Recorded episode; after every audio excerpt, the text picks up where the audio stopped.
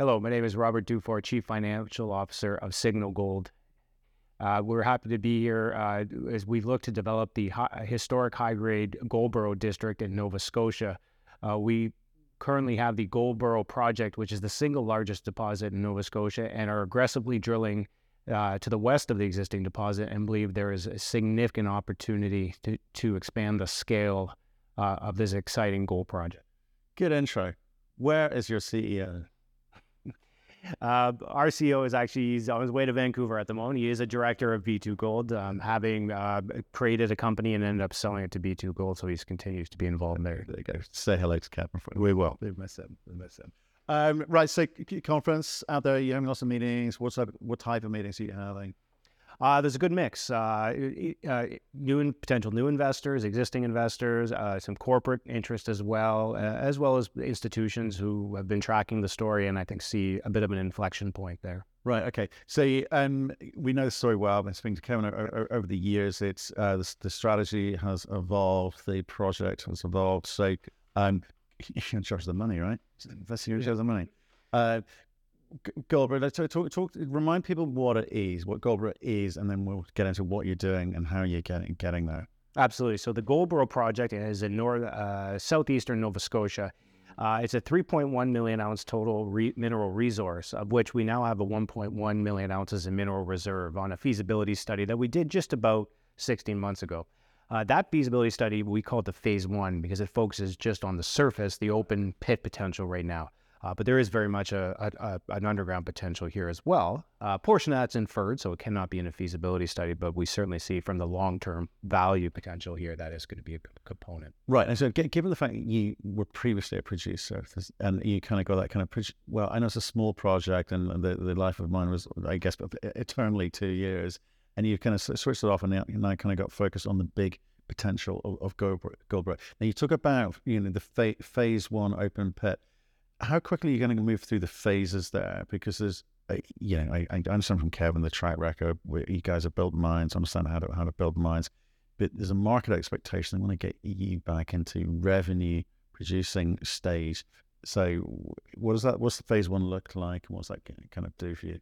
Well, we're actively working on the permitting process right now. And last year, one of the one of the key milestones was receiving our environmental assessment approval. And that, um, you know, there's there's a suite of permits you need, but that's obviously one of the most important ones.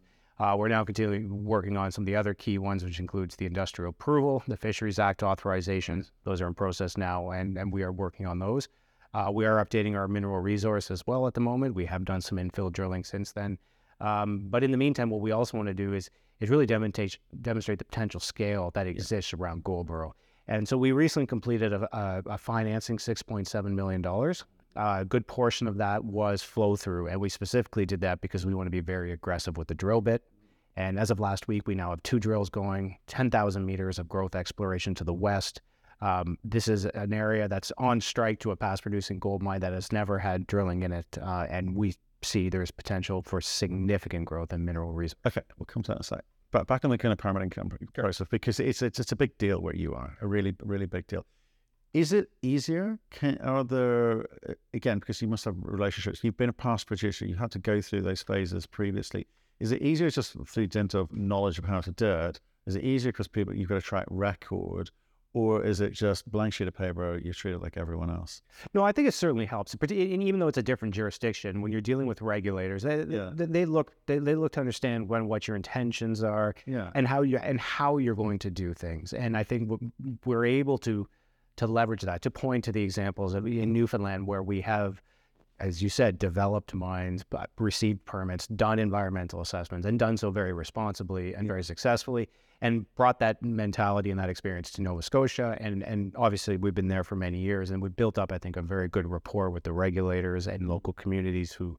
Uh, who appreciate that, that we have done this in the Maritimes mm-hmm. uh, and the experience that brings that comes with that. Right, and, and when I talk, okay, brilliant. So I want to talk about time being being money. Okay, so again, you had a kind of income, steady income previously, small, but it kind of covered a big chunk of G&A. Right? Yeah, so it's all, all useful stuff. I think quite rightly said, look, let's just get focused here on on that on big ticket item here.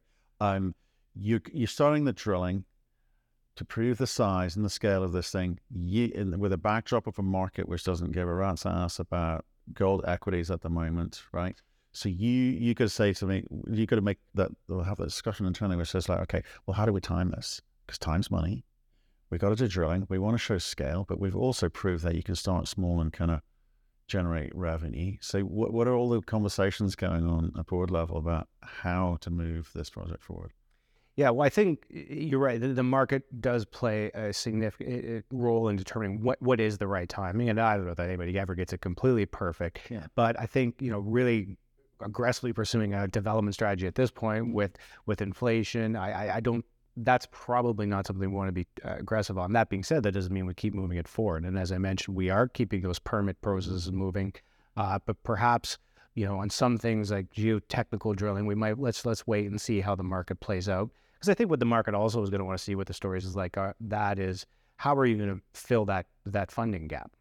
Right. right. A project like this, certainly from a lot of debt providers, private equity, there's tremendous interest. A first world country, ex high grade, great economics but then there's the other piece. To, but that's always conditional. It's conditional on it exactly. Where's the equity? And the equity of the guys that are, well, they, they, they, well, sorry, the debt guys due diligence. It takes longer. They also need the equity piece there because it's confirmationary that they their diligence was good. So this market's really funny. Debt, debt it's there when you need it. Mm. Of course it is.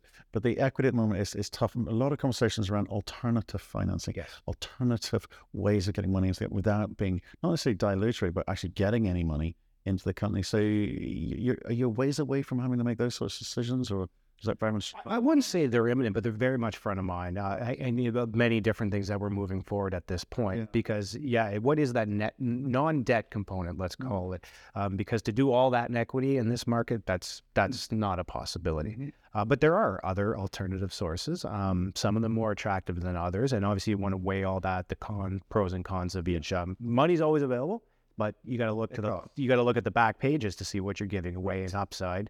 Uh, and that's why some of the, the drilling, again, the growth, it's important for us to start demonstrating that now.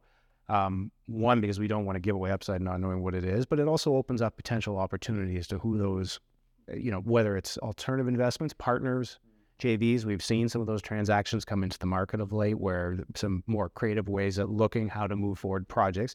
I think it, it starts with the fundamental reality that the equity markets are not there to write a big yeah. check. So, but if you have a good project, I mean, our view is stopping and not doing anything does not create value either. So what are the you know what are the potential ways to move it forward? Yeah, but that's going to be the destroying value now or in, in the future. Juggling required for that one. Um, remind people the, the, the scale of the the gold opportunity. We're talking about it as the big project. I haven't actually shared any numbers, so just give us some of those numbers. Yeah, so the, the, total mineral resource is 3.1 million ounces, and of that, uh, 1.1 million is in a, a, reserve. Those are two open pits that have uh, defined in a feasibility study that was uh, that was put together about 16 months ago.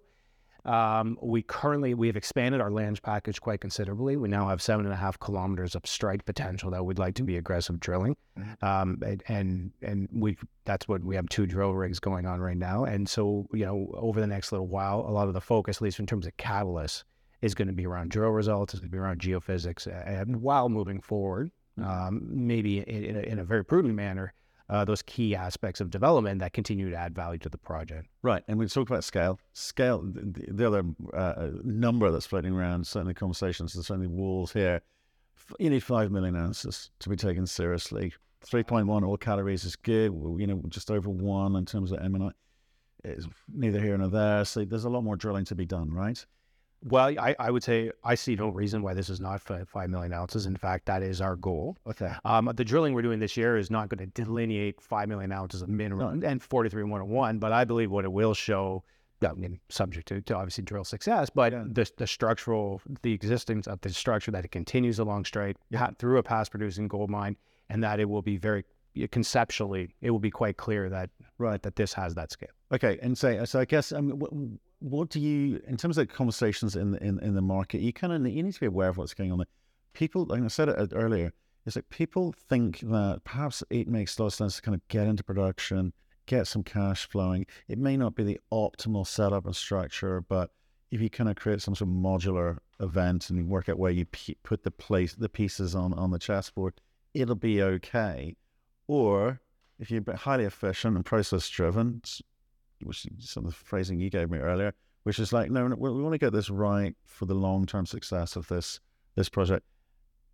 Yeah, you know what I mean? There's a, there's a money playoff there about what model works best when look, the market, pays you, CFO, um, about about how you go about it. So again, these must be tough conversations. Absolutely, and I think that there there's certainly something to be said for that model. I don't know that it necessarily works with the Goldboro project. I don't know that you could necessarily start it smaller. Um, you know, it's, it's a the based around a four thousand ton per ton.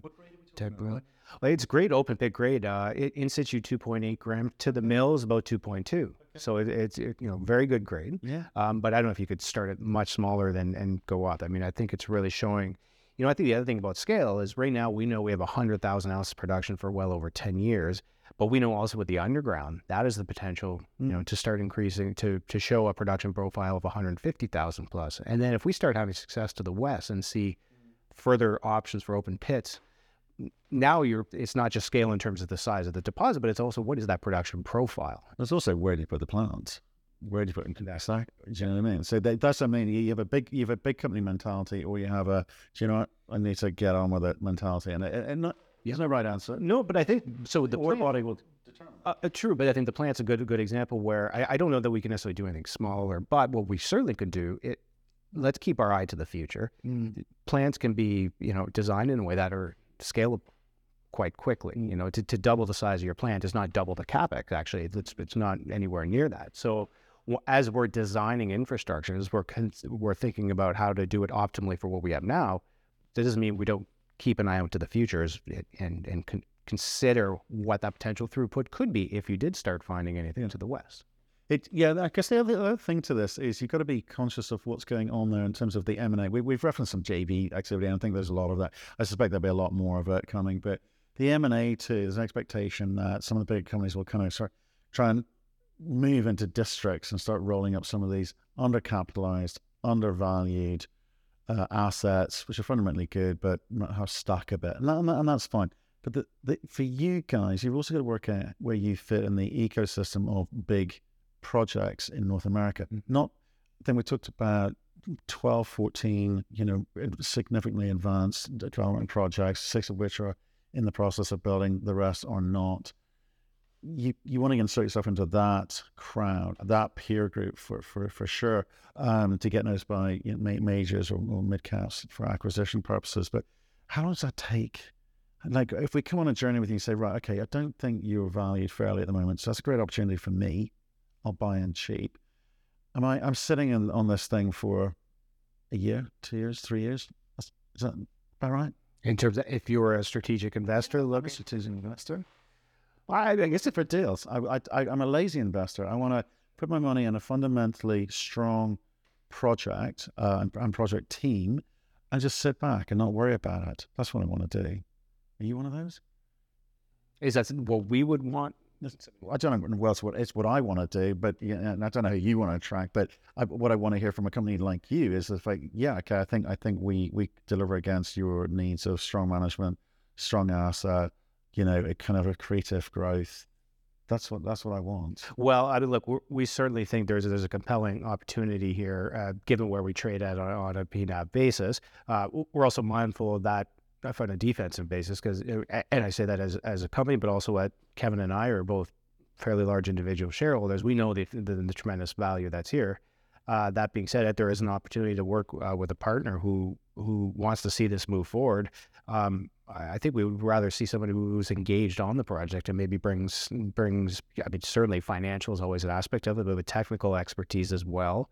Uh, I, I don't know that it's you know just sit around for two or three years. I think our view is there's there's immediate catalyst in this project to move us forward, both from yes exploration and scale, but also development. Uh, you know, we have an environmental approval. We are moving forward to permits. We have excellent social license, uh, tremendous support locally, both at a provincial level and, and a community level with our indigenous partners.